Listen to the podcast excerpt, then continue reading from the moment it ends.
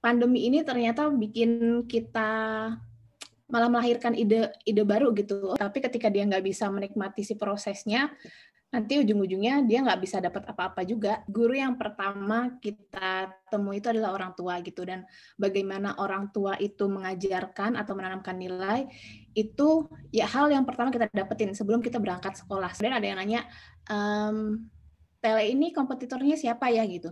Satu produk itu bisa dari um, kolaborasi dari 16 fakultas yang ada di kita um, social enterprise ya. Ada sosialnya ada enterprise-nya. Enterprise-nya otomatis harus ada profitnya dong gitu. Nggak mungkin kita uh...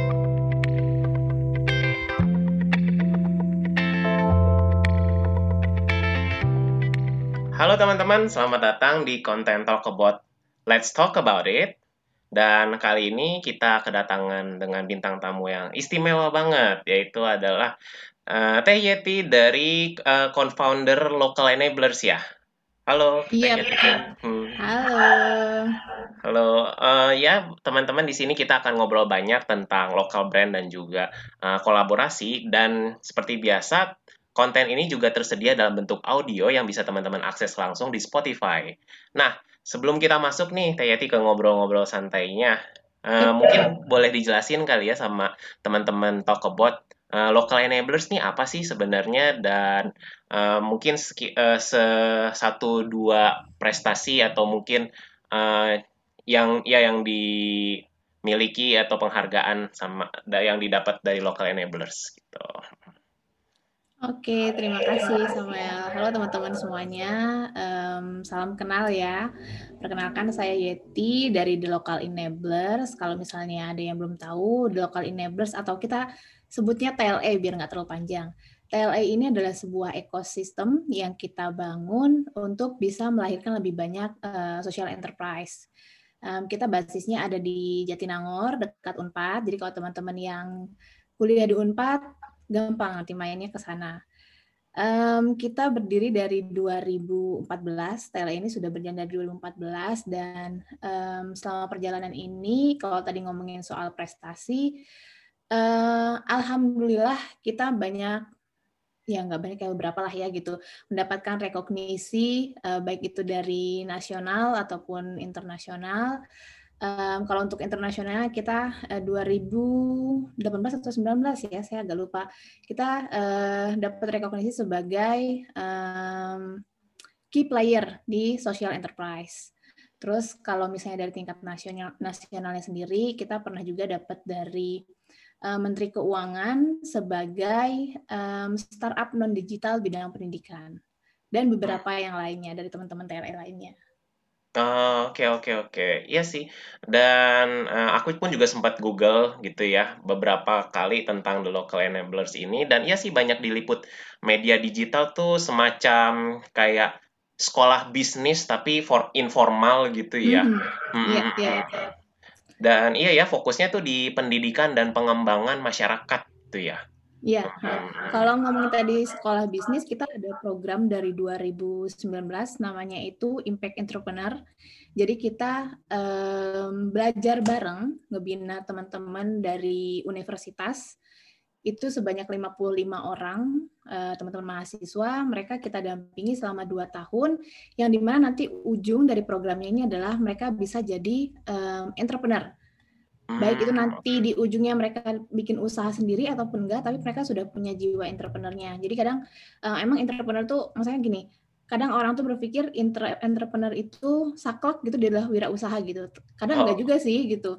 Um, seorang pegawai juga ternyata butuh jiwa entrepreneur gitu. Dan nanti dari teman-teman yang uh, impact entrepreneur ini di ujungnya nggak um, harus 100% mereka jadi entrepreneur tapi seenggaknya jiwa entrepreneur itu sudah melekat sehingga itu kan jadi modal mereka untuk berwirausaha ataupun nanti bekerja. Hmm, oke okay, oke okay, oke. Okay. Nekeninnya lebih ke uh, jiwa entrepreneurnya mm -hmm. ya. Walaupun yeah. mungkin outcome-nya belum tentu harus jadi pengusaha juga. Oke mm -hmm. oke oke. Okay, kalau misalkan nih ada mungkin teman-teman Talkbot yang tertarik gitu ya uh, untuk join gitu, kira-kira apa ada persyaratannya nggak sih atau prosedurnya atau mungkin kayak uh, biaya bulanan kayak gitunya ada nggak sih dari the local enablers-nya ini? Um, kalau untuk yang entrepreneur, karena kebetulan kita ada kolaborasi juga dengan mitra kita, jadi untuk teman-teman yang tergabung di situ itu nggak kena biaya. Um, selain Impact Entrepreneur, kita ada juga namanya program TLE Labs. Itu uh, pesertanya 100 orang, teman-teman mahasiswa juga, seluruh Indonesia. Karena kan semenjak ada COVID datang ke sini, kita agak bingung ya gimana uh, bertransformasi dan kita pengennya lebih banyak interaksi dengan teman-teman uh, di luar sana gitu. Dan um, pandemi ini ternyata bikin kita malah melahirkan ide ide baru gitu. Oh ya kita bisa mendampingi lebih banyak orang dengan cara online gitu. Dan sekarang kita punya teman-teman TLE Labs namanya, itu ada 100 orang dan itu uh, seluruh Indonesia tahun ini. Dan ada kemungkinan juga nanti setelah selesai batch pertama untuk TLE Labs, tahun depan kita bisa buka lagi untuk yang batch keduanya. Jadi kalau misalnya teman-teman mau gabung, um, di follow aja Instagramnya TLE di Local Enablers. Ntar ditungguin aja informasi-informasi dari kita di sana. Hmm, oke oke oke. Iya, soalnya uh, ngomongin tentang yang the impact entrepreneur itu ya, karena emang mm -mm. untuk apa melahirkan jiwa entrepreneur tuh bukan cuman uh, dikasih motivasi, dikasih ilmu, tapi emang bener sih harus membuat ekosistem, membuat komunitasnya supaya yeah. emang saling support gitu ya, dan juga mm-hmm. uh, saling mendukung. Itu sih emang penting juga dalam mengembangkan uh, diri. Dan oh mm-hmm. tadi ya yang dimention, uh, mungkin boleh dimention uh, uh, nama Instagramnya apa sih? At the local enablers. Jangan nah, lupa okay. di follow. Oke, okay, the local enablers. Oke, okay, oke, okay, oke. Okay. Nah, terima kasih Yeti buat introduction-nya. Menarik banget emang tentang uh, ini. Dan sekarang kita mau uh, lanjut nih ke diskusi tentang setuju nggak setuju. Jadi nanti uh, kita akan ngomongin beberapa hal gitu ya dalam bentuk kalimat dan kita boleh ngasih opini kita sebebasnya sejujurnya apakah kita setuju atau nggak setuju tentang kalimat ini. Contoh mungkin kayak sesimpel, ya bubur diaduk lebih enak daripada bubur yang dimakan gitu aja. Teh Yeti setuju nggak? Setuju. Aku nggak setuju malah. Kerup kerupuknya udah alot kalau diaduk teh gitu. kalau Teh Yeti kenapa setujunya? Um, soalnya kalau misalnya nggak diaduk, kayak mesti apa ya uh, effort lagi gitu bukan bukan effort lagi maksudnya memakan buburnya terus nanti diambil lagi lauknya terus nanti hmm. sambalnya gitu dan kadang rasanya jadi satu-satu gitu. Kalau dicampur kan ya udah jadi satu rasanya gitu. Hmm, iya sih. up, up, up, up. iya iya iya. Benar benar benar. Boleh boleh. Jadi kita di sini ya boleh ekspresiin aja apa yang kita rasakan atau ngerasa benar. Toh nggak ada uh, nggak ada salahnya juga kan untuk berbeda gitu. Nah ya, nah kalimat pertama nih. Uh, Jangan suka cari masalah dalam hidup, mending main aman aja. Setuju atau nggak setuju? Hmm, mending aman aja. Hmm, mending main aman aja. Setuju kan berarti ya? Oke, oke, oke. Kenapa tuh teh? Um, tergantung dengan orangnya ya. Dia suka oh. tantangan banget atau um, dia um, pengen jalannya flat aja ngalir aja gitu. Kalau kalau saya sih tipe orang yang ya udah ngalir aja gitu, nggak usah terlalu ngoyo, nggak usah terlalu kayak um, show up banget gitu.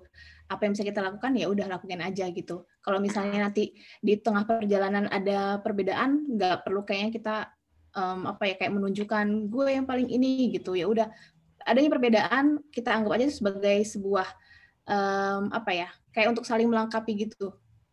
Hmm, ya ya ya ya. Hidup kita ini udah banyak masalah, ngapain harus nyari-nyari lagi hmm, gitu banyak ya. Iya, iya. Oke oke oke, nice point, nice point.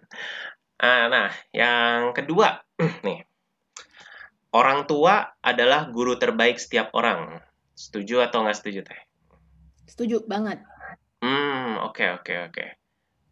Aku kurang setuju nih kalau yang di sini. oh ya, kalau saya setuju. Oh, oh. Gimana, gimana nih? Gimana? Sama? Oh, aku dulu ya, oke. Okay. Okay.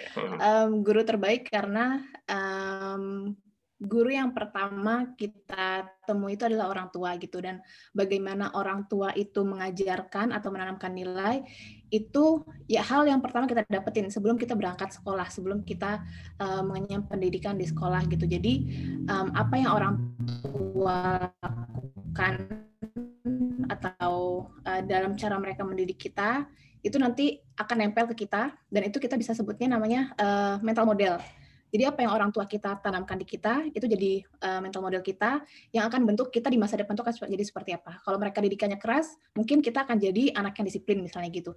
Kalau misalnya mereka didikannya itu um, memberikan kebebasan ke kita untuk ngomong, terus diajak komunikasi, mungkin nanti di depannya kita punya mental model jadi yang pemberani untuk um, bersuara atau mengungkapkan pendapatnya. Tapi kalau misalnya dia tipe pendidikannya dari orang tua itu mereka yang um, apa ya kayak ah lu anak kecil gitu. Jangan jangan ikut ngobrol orang omongan dewasa gitu. Atau sana sana jangan nguping atau apa apa gitu.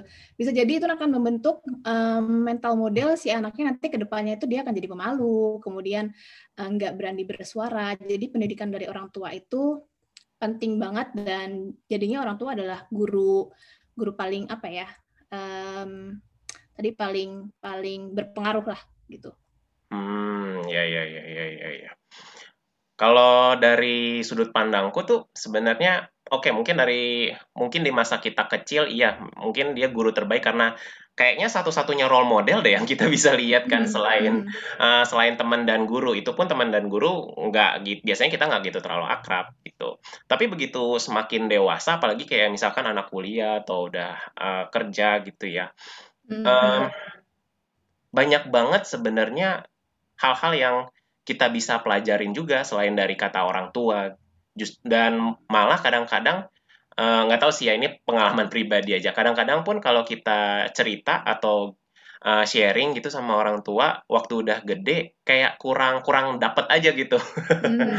Jadi um, untuk iya bener tapi uh, aku tetap setuju sih sama TYT itu pembekalan sejak dini itu emang penting banget gitu. Tapi mungkin untuk uh, eksplorasi ketika udah dewasa tuh um, kita akan ngerasa uh, kok orang tua kok orang tua kita kolot ya. Uh, maksudnya bukan berarti mereka salah, bukan, tapi emang uh, mungkin em, uh, kita harus mencari guru baru lagi gitu selain dari orang hmm. tua. Kalau dari aku sih begitu. Nah. Menarik, menarik, menarik. Hmm. Nah, uh, selanjutnya barang luar negeri itu pasti bagus.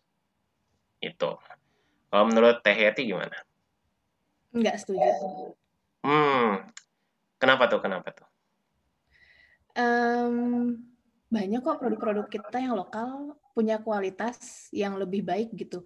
Cuman mungkin mindsetnya uh, masyarakat kita tuh kalau dari luar negeri itu keren dan lebih bagus gitu. Um, bisa juga diiming mereka lebih memilih produk luar itu harganya kadang lebih murah sih gitu. Apalagi kalau misalnya dari negara tertentu gitu ya um, harganya lebih murah dibandingkan dengan beli produk di lokal. Tapi secara kualitas sebenarnya produk lokal kita itu jauh lebih bagus. Teman-teman UMKM kita itu mereka bisa menghasilkan produk yang berkualitas. Kalau misalnya dari kerajinan deh gitu. Um, misalnya tas gitu ya, yang dari kulit, yang kita tahu dari Garut tuh yang terkenal dengan kulitnya gitu kan. Itu mereka punya kualitas bagus banget. Cuman mungkin kendala kita adalah dari proses brandingnya gimana naikin si produk lokal ini supaya bisa uh, menjadi apa ya menjadi top of mind untuk uh, masyarakat di Indonesia sendiri. Terus secara hmm. kualitas aku yakin kita jauh lebih oke. Okay. Hmm. Apalagi yeah. kalau iya. handmade. Hmm. Dan banyaknya produk kita handmade kan gitu. Hmm, yeah, kalau aku iya, nggak yeah, setuju kalau produk luar itu lebih bagus daripada kita.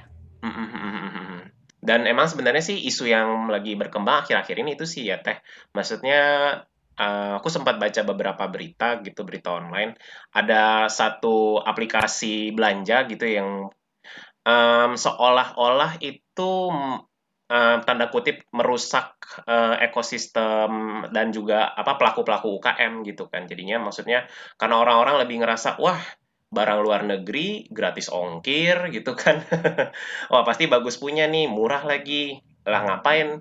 Uh, eh, gue harus capek-capek gitu beli produk lokal yang toh mungkin um, kayak misalkan apa ya uh, di Bandung kan kalau nggak salah ada eh Bandung bukan ya ya mungkin di daerah di Jawa Barat kayak sepatu kulit gitu di Cibaduyut itu kan udah living legend banget ya sebenarnya. Dari mungkin uh, dari zaman uh, ya zaman orang tua kita kecil gitu ya udah terkenal. Oh kalau mau beli sepatu kulit tuh di Cibaduyut gitu kalau ke Bandung. Nah iya. Itu sih maksudnya um, terlepas dari um, kualitas atau gimana tapi emang um, barang luar negeri itu nggak selamanya pasti bagus gitu. Dan juga apa ya produk produk ya bahkan orang luar negeri pun sebenarnya banyak yang lebih baik bangga pakai produknya sendiri daripada harus beri uh, ke luar negeri gitu mm-hmm. contohnya ya negara negara Jepang gitu kan uh, dan juga ya banyak sih sebenarnya negara yang bisa jadi contoh gitu ya yeah, yeah, yeah.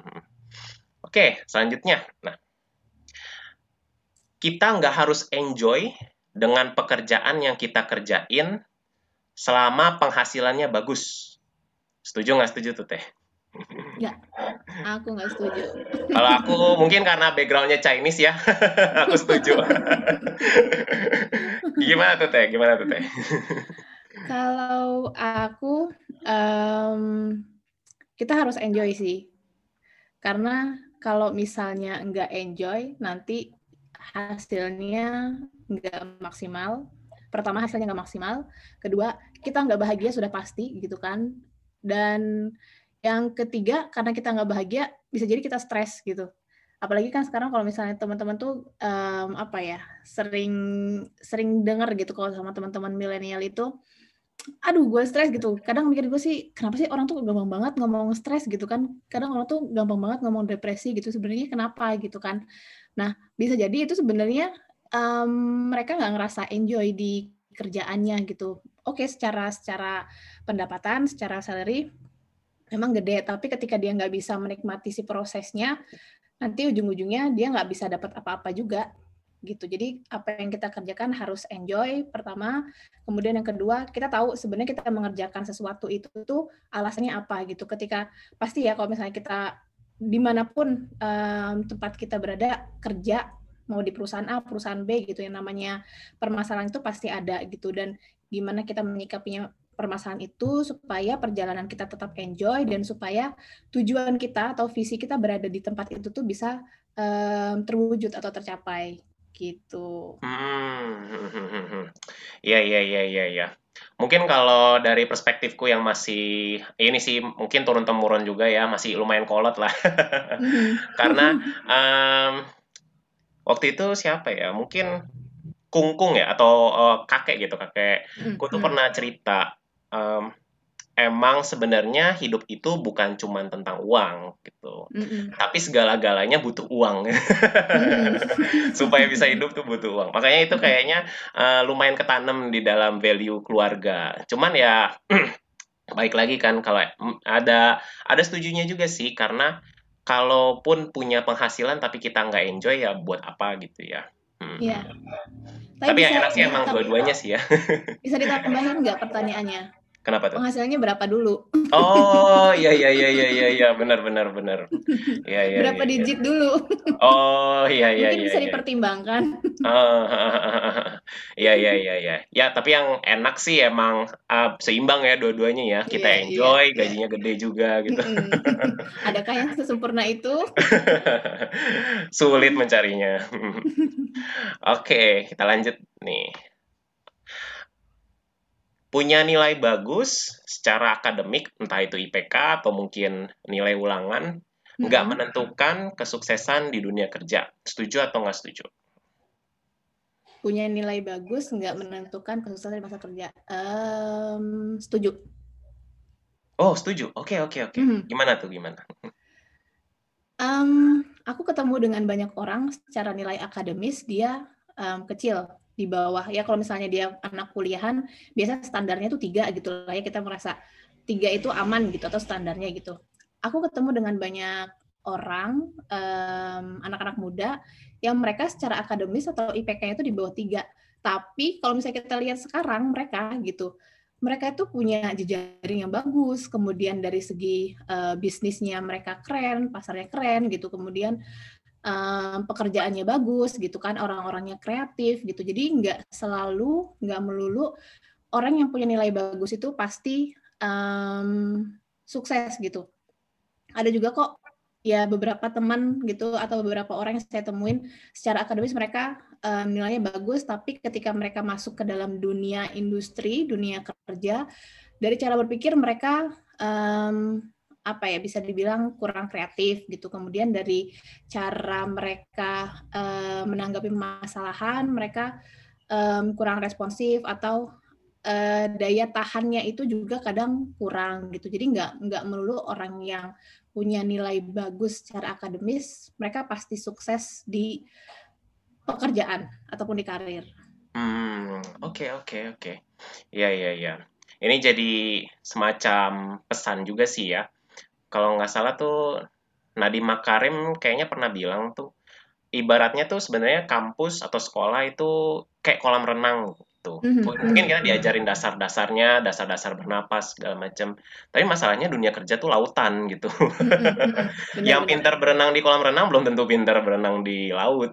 Uh, dan eh tapi ini bukan berarti kita mengencourage teman-teman mahasiswa buat jelek-jelekin aja IPK-nya, oh, jangan, jangan juga ya. Jangan dong, tetap bagus, tetap perlu dibagusin ya karena nanti kalau ngelamar kerja tetap dinilai gitu, dilihat ah IPK-nya dua gitu, dia ngapain aja gitu kan, jangan yeah. harus tetap bagus. benar benar benar. Dan iya ya, uh, buat teman-teman di luar sana tuh, jadi nilai bagus secara akademik uh, bukan berarti boleh sombong nih gitu ya.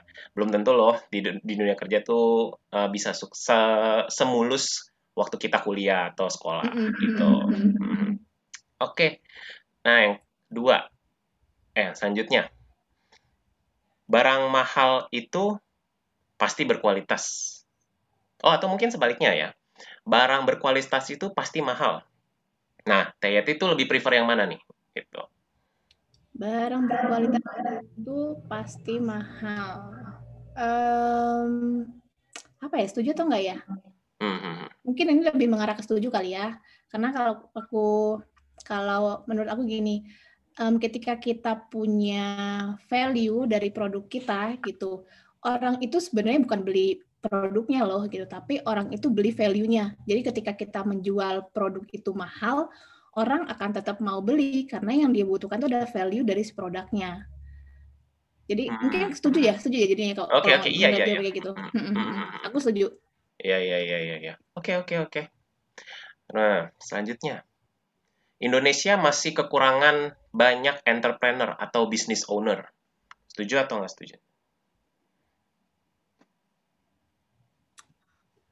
Indonesia masih kekurangan banyak entrepreneur. Setuju. Hmm, oke. Okay. Ini isu yang panjang sih ya sebenarnya, tapi gimana tuh Teh hmm, hmm. diceritainnya? Iya, kalau misalnya kita datang ke daerah-daerah, kemudian eh, apalagi daerah pelosok gitu ya, kita masih melihat uh, banyak um, warga atau masyarakat ya secara ekonomi kita bisa bisa bilang rendah gitu apalagi teman-teman petani gitu kalau misalnya kita datang ke daerah-daerah uh, pegunungan atau dalam gitu petani kita itu sebenarnya sedih sih kalau lihat gitu. Tapi di balik kesedihan itu tuh kita tuh menikmati untuk mengisi perut kita loh gitu kayak misalnya petani petani beras gitu kan. Kita di sini tinggal ya udah tinggal tahu makan gitu. Kita nggak tahu mereka tuh di di sawah itu tuh seperti apa. Kemudian dari hasil sawahnya itu mereka tuh bisa dapat apa gitu. Dan untuk bisa menyelamatkan dan membantu para um, saudara-saudara kita di sana, kayak kita butuh lebih banyak entrepreneur, apalagi lebih ke ini sosial social enterprise ya, socialpreneur, yang mereka bisa ngebantu menaikkan value dari teman-teman atau daripada uh, petani deh seenggaknya gitu atau uh, teman-teman kita di daerah gitu supaya kita pembangunannya itu bisa merata gitu, nggak yang ngejomplang banget daerah perkotaan itu kita bisa mendapatkan akses informasi, pendidikan dan segala macam fasilitas kita dapat semuanya. Tapi teman-teman kita di daerah itu mereka nggak seberuntung kita gitu dan untuk bisa membantu mereka kayaknya melalui teman-teman yang terjun di bisnis ataupun um, entrepreneur itu bisa banget membantu gitu. Kalau misalnya kita mengandalkan apa namanya mengandalkan pemerintah, pemerintah kita tuh sudah terlalu banyak loh permasalahan atau urusan yang di harus diselesaikan sama mereka gitu. Kalau misalnya semuanya kita serahkan ke mereka, um, Indonesia kapan majunya gitu. Jadi kita sebagai generasi muda nih, apalagi di sini teman-teman milenial kan gitu, akan sangat membantu kalau misalnya kita ikut ambil apa ya, ambil tindakan, ambil inisiatif untuk membantu pemerintah kita untuk memajukan Indonesia gitu. Oke oke, ya ya, benar sih banyak daerah yang sebenarnya masih tertinggal gitu ya. Bahkan untuk akses air, listrik aja masih hmm. sulit gitu. Iya, hmm. iya. Benar, benar, benar. Oke lah, kita bisa ke selanjutnya. Nah. Oh, ini gampang sih. Diam itu emas. Setuju atau nggak setuju? Diam itu emas. Um, tergantung kondisi ya. Jawab setuju deh. uh, most, mostly setuju berarti ya. Oke oke. Okay, okay. Mostly setuju. Hmm. Karena um, kadang kita nggak nggak apa ya kalau misalnya lagi ngomong kayak gini gitu, mulut itu tuh kadang tuh nggak nggak bisa kontrol ngomongnya apa sih gitu, nggak yang kita um, konsepin dulu di otak, terus kemudian baru nanti keluar dengan struktur yang rapi lewat lewat pembicaraan kita gitu. Untuk kondisi tertentu um, kalau misalnya kita sedang berdebat atau apa, um, aku lebih percaya bahwa diam itu emas itu daripada kita nanti mengeluarkan kata-kata atau omongan yang itu malah jadinya memperlihatkan bahwa ego kita kita itu seperti apa gitu dengan dengan ego kita ngomong gitu kemudian uh, bisa jadi omongan atau perkataan yang kita keluarkan itu menyakiti orang gitu dan belum tentu ketika kita dihadapkan sebuah uh, perdebatan atau misalnya argumentasi kita yang kita omong itu ada manfaatnya gitu. Jadi lebih baik ketika ada dalam kondisi itu sebaiknya kita diam gitu. Diam itu bukan berarti kalah kok gitu. Diam itu untuk menjauhkan kita dari perkataan yang tidak berguna atau kurang berguna. Hmm, ya ya ya ya. Itu kalau itu aku juga sependapat sih karena dulu kan aku kuliah di komunikasi ya, jurusan komunikasi hmm. dan salah satu pelajaran pertama yang dikasih dosen aku itu ini mata kuliah uh, ya mata kuliah di hari pertama gitu ya. Jadi mahasiswa tuh masih segar-segarnya. Terus mm. dia bilang gitu, uh, komunikasi itu bukan cuma ngomong, tapi sebenarnya kegiatan komunikasi itu 70 persennya adalah mendengarkan. Mm. 30 persennya baru ngomong gitu.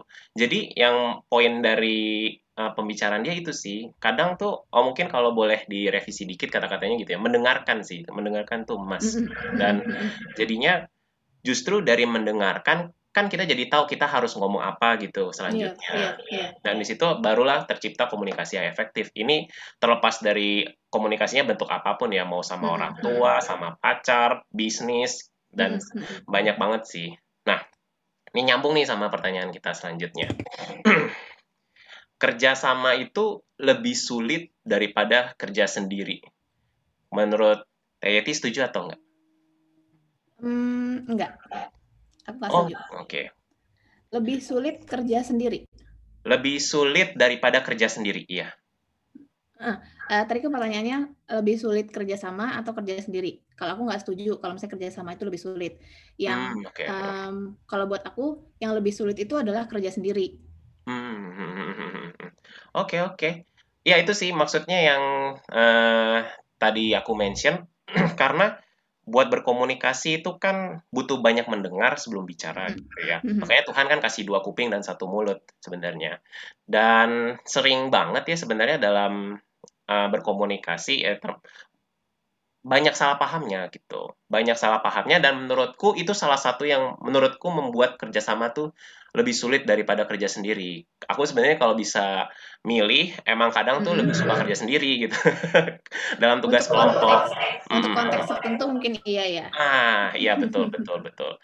Nah itu, nah kalau dari TET sendiri gimana nih? Kenapa rasanya tuh kayaknya lebih gampang kerjasama daripada kerja sendiri? Um, kalau kerja sendiri itu otaknya itu cuma satu gitu loh. Kalau misalnya kerja sama, eh enggak, kalau misalnya kerja sendiri otaknya cuma satu, kemudian idenya ya udah cuma satu gitu. Kita nggak ada um, variasi ataupun misalnya ide-ide um, yang lain yang bisa kita kembangkan.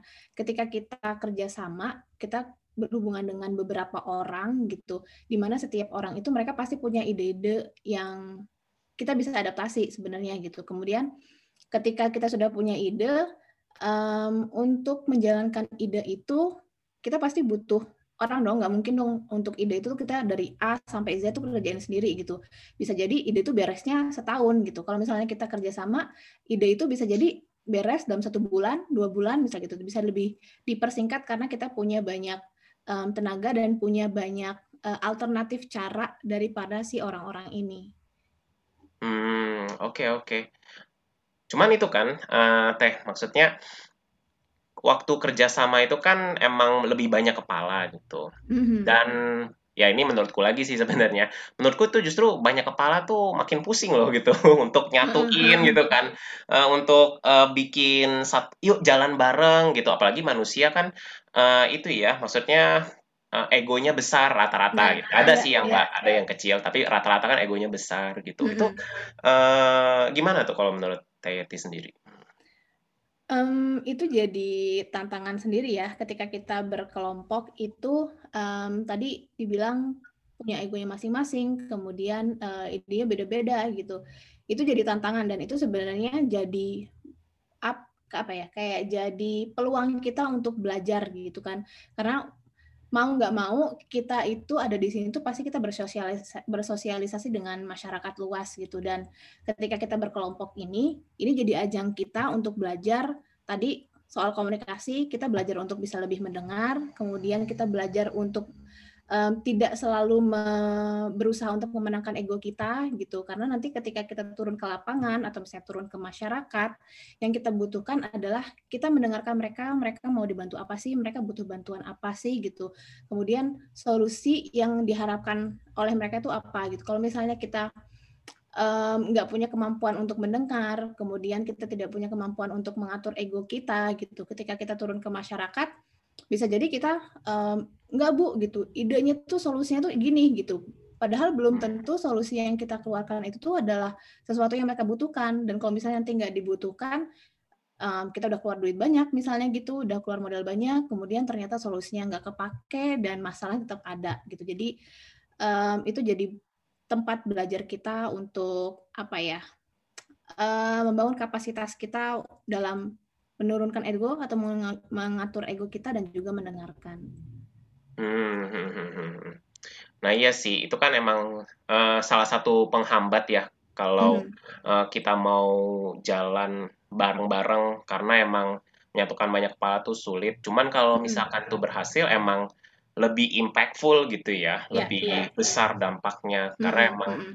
uh, yang kerja banyak dan yang bisa dilakukan jadi lebih banyak Nah, itu juga sih. Mungkin dari Tayatinya ada cerita pribadi nggak? Atau mungkin dari uh, komunitas local enablers-nya gitu, tentang uh, kolaborasi antar brand atau kolaborasi yang dilakukan yang justru mungkin sulit awalnya tapi lama-lama uh, jadi justru jadi saling menguntungkan kedua-duanya.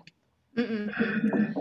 Um, TLE itu sering banget ditanya, sering banget ditanya um, karena beberapa orang tahu ya model bisnis kita kita um, tadi apa ya social enterprise gitu. Kemudian kita punya juga produk-produk selain produk kayak produk uh, madu atau apa tapi kita juga punya produk pelatihan gitu.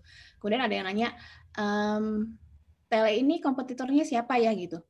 Kalau aku pribadi aku kadang mikir siapa ya kompetitor TLE ya? Gitu. Kayak kita nggak punya kompetitor deh gitu. Mungkin secara bisnis ya um, kurang baik ya kalau misalnya kita berpikir kita nggak ada kompetitor gitu. Karena kadang kompetitor itu kayak sesuatu yang mendorong kita untuk bisa lebih maju gitu. Cuman kalau misalnya balik lagi ke TLE uh, TLE siapa ya kompetitornya gitu ya? Kalaupun ada selama ini ada juga sih gitu. Um, sebuah organisasi yang dia mirip. Bahkan kalau misalnya yang kita lihat-lihat kayaknya sama deh dengan TLE gitu kan apa yang dilakukan tapi kita nggak menganggap mereka kompetitor karena pasti setiap produk ataupun setiap perusahaan itu mau semirip apa pun dia pasti punya diferensiasinya gitu dan um, ketika produk itu sama bukan berarti dia harus head to head, kemudian jadi kompetitor, dia saingan, terus kita jadi bermusuhan gitu nggak. Kalau di TLE justru, um, oh iya produknya mirip ya dengan kita gitu. Gimana kalau misalnya kita kolaborasi gitu kan?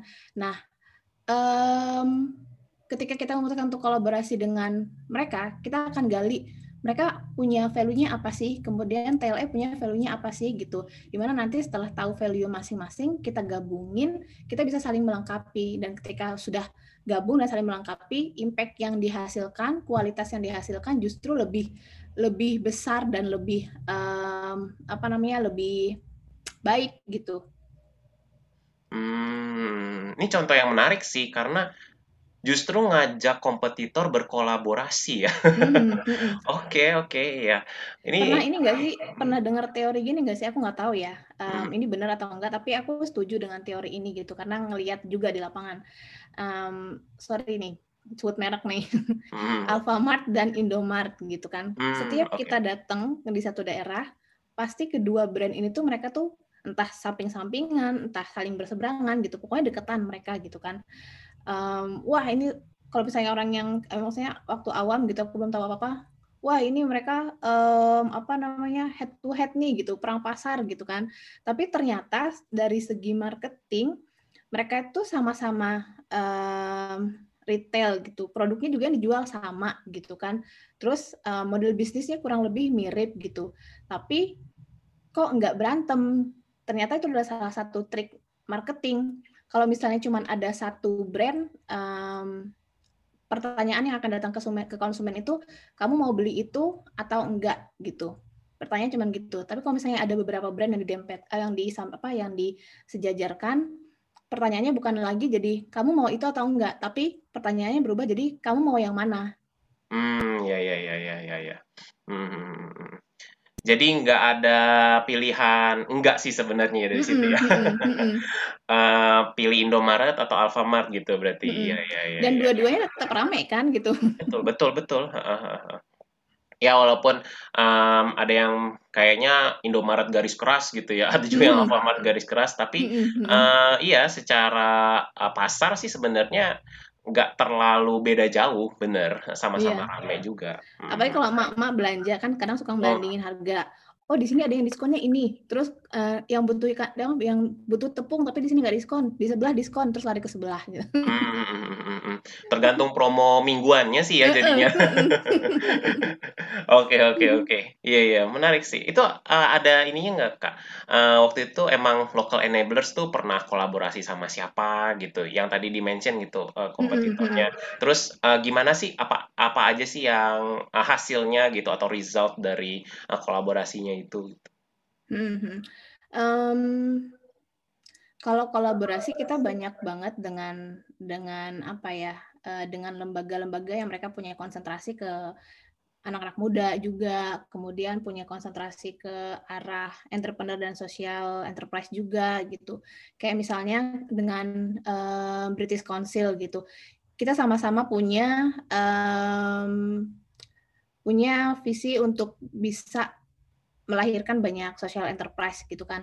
Dan kita sering banget jalan bareng dengan British Council, mereka punya um, program apa untuk anak-anak muda gitu. Kemudian kita punya kurikulum apa untuk anak-anak muda dan kita coba untuk satukan kita gabungkan gitu. Kemudian um, dengan UNDP juga mereka juga punya program untuk um, anak-anak muda gitu. Kita oh oke okay, UNDP punya aksesnya ke anak muda gitu. TLE punya punya uh, resource-nya kita punya kurikulumnya nih gitu coba kita gabungin gitu kurikulum kita um, diadaptasi untuk anak-anak muda yang dibina oleh si UNDP itu nanti hasilnya seperti apa gitu banyak banget sih sebenarnya dengan lembaga ataupun NGO yang mereka konsentrasinya baik itu ke anak muda ataupun ke UMKM gitu yang uh, kolaborasi sama TLE selama ini. Hmm, dan itu nanti mungkin jadi pertanyaan selanjutnya sih mungkin ya dari hmm. teman-teman Talkabot juga nih. Uh, kalau begitu terus tuh kapan local enablers dapat untungnya gitu loh. Kalau terus-terus berkolaborasi dan hmm, nggak mementing kayaknya sih nggak terlalu mementingkan kepentingan organisasi atau komunitas. Nah, ini dapat untungnya dari mana sih emang? Hmm, kita um, social enterprise ya, ada sosialnya ada enterprise-nya. Enterprise-nya otomatis harus ada profitnya dong gitu. Nggak mungkin kita um, nggak butuh profit kan si perusahaannya atau misalnya si komunitasnya ini butuh penggerak nih untuk bisa terus maju dan semakin besar. Nah, untuk ke profitnya sebenarnya kita punya banyak produk. Baik itu tadi produk yang dihasilkan dari uh, madu atau misalnya dari produk apa bahan apa gitu ya produknya fisik gitu kita juga punya produk-produk jasa. Perlu jasanya itu um, pelatihan ataupun pendampingan gitu. Dan untuk itu kita juga selain kolaborasi yang sifatnya mungkin voluntary gitu, ada juga pihak-pihak yang ngajakin kolaborasi, tapi ada ada cost-nya juga, ada biaya operasionalnya yang akan mereka bayarkan juga. Hmm, oke oke oke. Jadi um, dari pelatihannya itu ya yang mm-hmm. uh, berhasil dikembangin sejauh ini mm-hmm. untuk jadi mm-hmm. salah satu produk. Nah, oke okay, oke. Okay. Terus ada nggak sih dari local enablers nih produk unggulan gitu? Hmm. Produk unggulannya um, apa ya? Sekarang kalau yang lagi rame kalau dari um, produk fisiknya itu kita ada namanya itu um, masagi. Masagi itu madu sehat dan alami itu adalah uh, produk hasil dari pemberdayaan dan pengembangan perlebahan. Nah, jadi kan kita kemarin dari tahun kemarin itu kita ada program pemberdayaan perlebahan. Um, karena kita tahu ternyata lebah itu salah satu indikator kesehatan lingkungan gitu. Jadi kalau misalnya nanti di masa mendatang kita nggak ketemu lagi dengan lebah, kita harus hati-hati. Itu adalah sebuah pertanda bahwa lingkungan kita itu udah nggak baik, sehingga lebah nggak mau lagi tinggal di daerah kita atau di lingkungan kita. Nah, untuk itu kita akhirnya tahun lalu uh, membuat program pemberdayaan perlebahan. Kita melakukan sosialisasi ke daerah-daerah, um, gimana caranya um, masyarakat di daerah, terutama daerah ini ya, daerah um, sekitaran desa hutan gitu. Karena kan mereka desa hutan itu biasanya um, produk atau produk andalan mereka itu adalah hasil hutannya gitu dan ketika mereka menikmati hasil hutan tapi tidak diedukasi untuk menjaga hutannya lama kelamaan kan hutan kita akan rusak. Nah untuk bisa mengedukasi itu kita melalui pemberdayaan ini. Jadi ketika mereka memelihara lebah, si lebah ini kan butuh makanan. Nah ketika lebahnya butuh makanan, um, secara otomatis si masyarakat itu akan menjaga hutannya atau lingkungannya supaya makanan lebah itu tetap ada. Dan ketika lebah itu bisa makan lebah itu akan menghasilkan madu. Dan ketika madu itu sudah dihasilkan oleh lebah madu itu bisa mereka jual. Nah untuk untuk itu selain madu yang dihasilkan kita juga buat produk turunannya.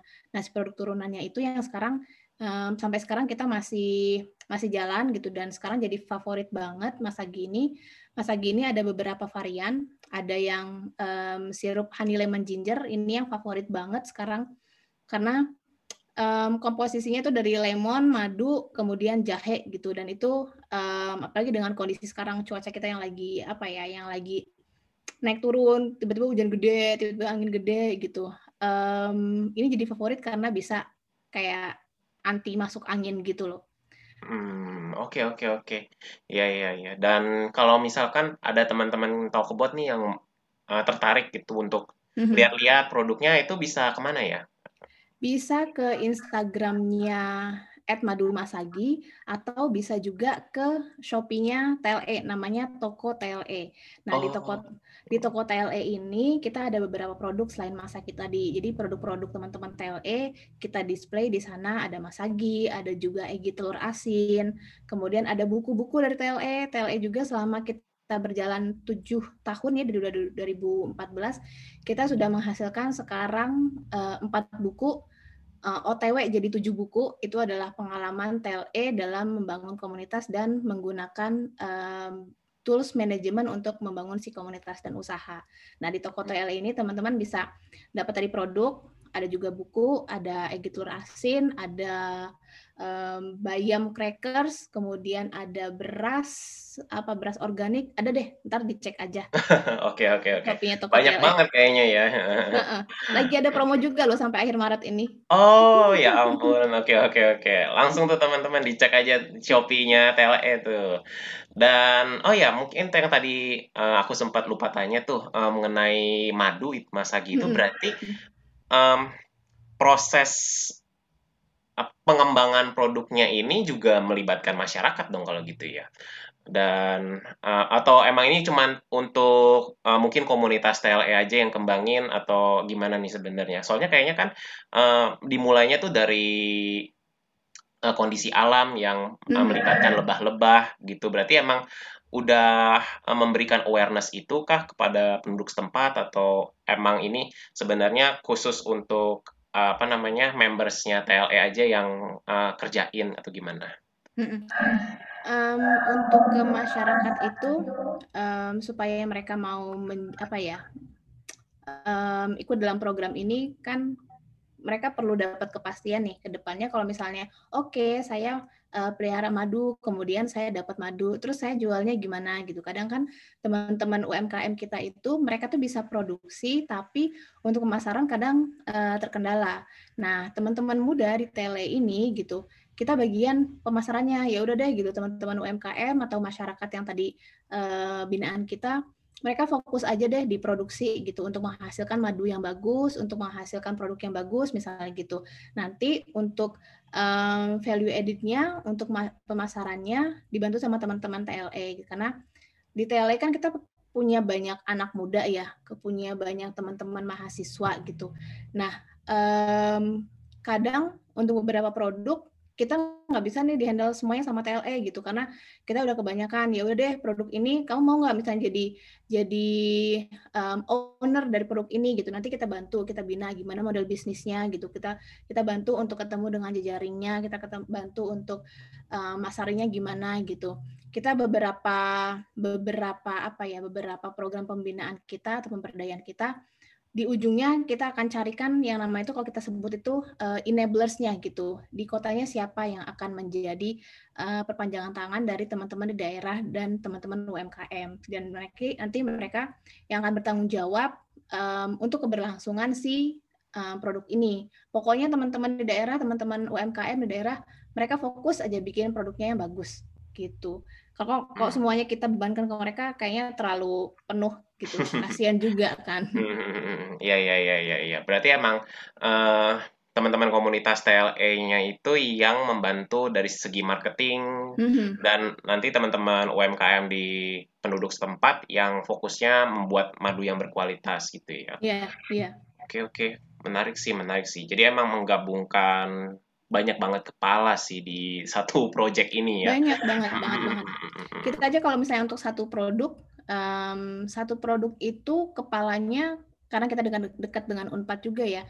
Satu produk itu bisa dari um, kolaborasi dari 16 fakultas yang ada di Unpad. Okay. Ya, Jadi ya, misalnya ya. produknya minuman gitu produknya minuman dari apa ya? Contohnya yang ada di TLED dari mangga gitu kan. Oke, okay, kita punya bahan baku mangga, kita mau bikin minuman gitu.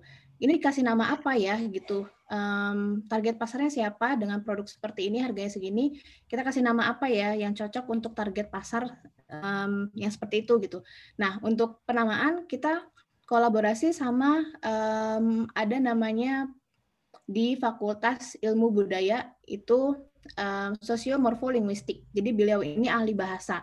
Jadi kita punya produk ini, Pak, tolong dong bantuin gitu. Kita punya segmentasi pasar seperti ini, kita punya manfaat dari produk ini seperti ini. Ini cocoknya dikasih nama apa ya gitu. Nah, itu kita konsultasi ke beliau. Kemudian itu dari segi nama. Terus dari segi desain dan juga bahasa uh, marketing, kita konsultasi dengan teman-teman di um, Vcom kita tanya gitu ini enaknya untuk segmentasi uh, kayak gini di desainnya kayak gimana ya? Gitu. Um, packagingnya kayak gimana ya? Gitu. Terus nanti dari isinya sendiri dari kandungan gizinya kita kolaborasi sama um, teman-teman di teknologi pangan gitu Terus untuk proses pemberdayaan di masyarakatnya, kita kolaborasi sama teman-teman di FISIP gitu. Gimana sih cara komunikasi, cara masuk ke dalam masyarakat supaya mereka itu mau um, kolaborasi sama kita, supaya mereka mau terbuka. Jadi dari satu produk itu itu bisa dari berbagai macam lini ilmu gitu. Jadi variabelnya banyak banget. Hmm, ya dengan itu sih um, hebat juga ya berarti itu uh, bisa uh, bahkan sampai selesai proyeknya dan emang berkesinambungan juga akhirnya mm -hmm. gitu kan uh, dan masih ya masih bertahan sampai sekarang. Oke, oke, oke. Ini benar-benar um, menarik banget pembicaraan hari ini dan semoga teman-teman Talkabot bisa uh, mendapatkan insight ya yang menarik dari Teh dan semoga untuk teman-teman Talkabot yang juga sedang mencoba ngembangin bisnis atau um, mencari titik stabilnya, boleh juga nih untuk konsultasi gitu ya, ngobrol-ngobrol sama uh, Teh Yeti. Uh, boleh di-mention kali ya Teh, um, Instagram, akun Instagram pribadinya, sekalian promosi. Oh iya, boleh. Um, kalau misalnya mau ngobrol langsung dengan aku, boleh di Instagramnya @yetiyuli. Hmm, kalau mau ke TLE at the local enablers. Hmm, oke oke oke. Ada kantornya nggak ya? Di itu di Bandung ya berarti ya? Di Jatinangor. Sebenarnya oh, iya, Jatinangor. udah masuk ke Kabupaten Sumedang sih. Oh, oke oke iya. oke. Dekat perbatasan Bandung. oh, iya iya iya iya iya. iya. Sip sip sip. Oke, okay, uh, thank you banget Teh Yeti untuk waktunya Sama-sama. dan uh, thank you banget untuk insight-nya dan uh, informasi serta inspirasinya. Dan kita sampai sini aja perbincangannya hari ini teman-teman Talkabot. Saya Samuel Wangsa dan ini Teh Yeti Yuli. Kami pamit undur diri. Terima kasih. Terima kasih.